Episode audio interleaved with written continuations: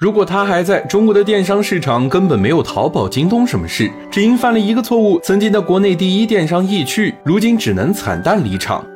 商界生意经，赚钱随身听。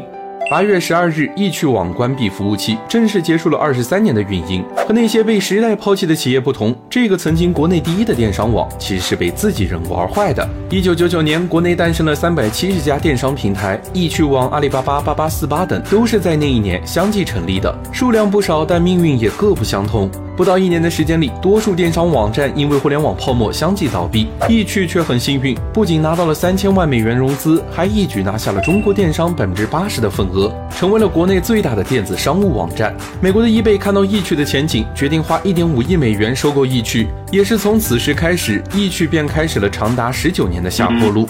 易趣被美国易贝接手后，本地化服务便越来越赶不上趟。先是清理掉了原来的管理层，将管理人员换成了不懂中国市场的老外，而后又漠视中国消费者的需求，一直坚持拍卖二手收藏品。在实用性和性价比至上的中国消费者眼里，拍卖收藏品这种新鲜玩意儿是华而不实的。易贝的战略失误让阿里看到了机会，原本做 B to B 的阿里巴巴决定进军 C to C。仅一个月的研发后，淘宝网就正式上线了。面对来势汹汹的竞争对手，易贝不仅没意识到危险，还放话：淘宝最多只能撑十八个月就会倒闭。可惜十八个月后，淘宝没有倒闭，易贝却变得岌岌可危。原来，当时的易贝占据八成市场，有恃无恐地对卖家收取各种费用。一边是商品上传时收一毛到八元的登录费，另一边是商品成交后百分之二的服务费。如果你想上首页做推广曝光，还得继续缴其他的费用。淘宝捕捉到了这个滑点，直接喊出三年内免费开店的口号。这一招也很有效果，不少商家纷纷转战淘宝。眼看风向不对的易贝再次使出老招数，对阿里巴巴开出了十亿美元的收购报价。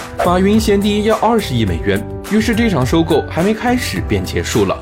三年后，只能撑十八个月的淘宝没垮，易趣的市场份额却丢了百分之四十。在这场竞争中，易趣终究因为没有本地化丢掉了市场。几个月后，原本占据百分之八十市场的易趣网份额全被淘宝抢走，昔日的电商大佬自此再不见身影。你还知道哪些企业和易趣的死法一样呢？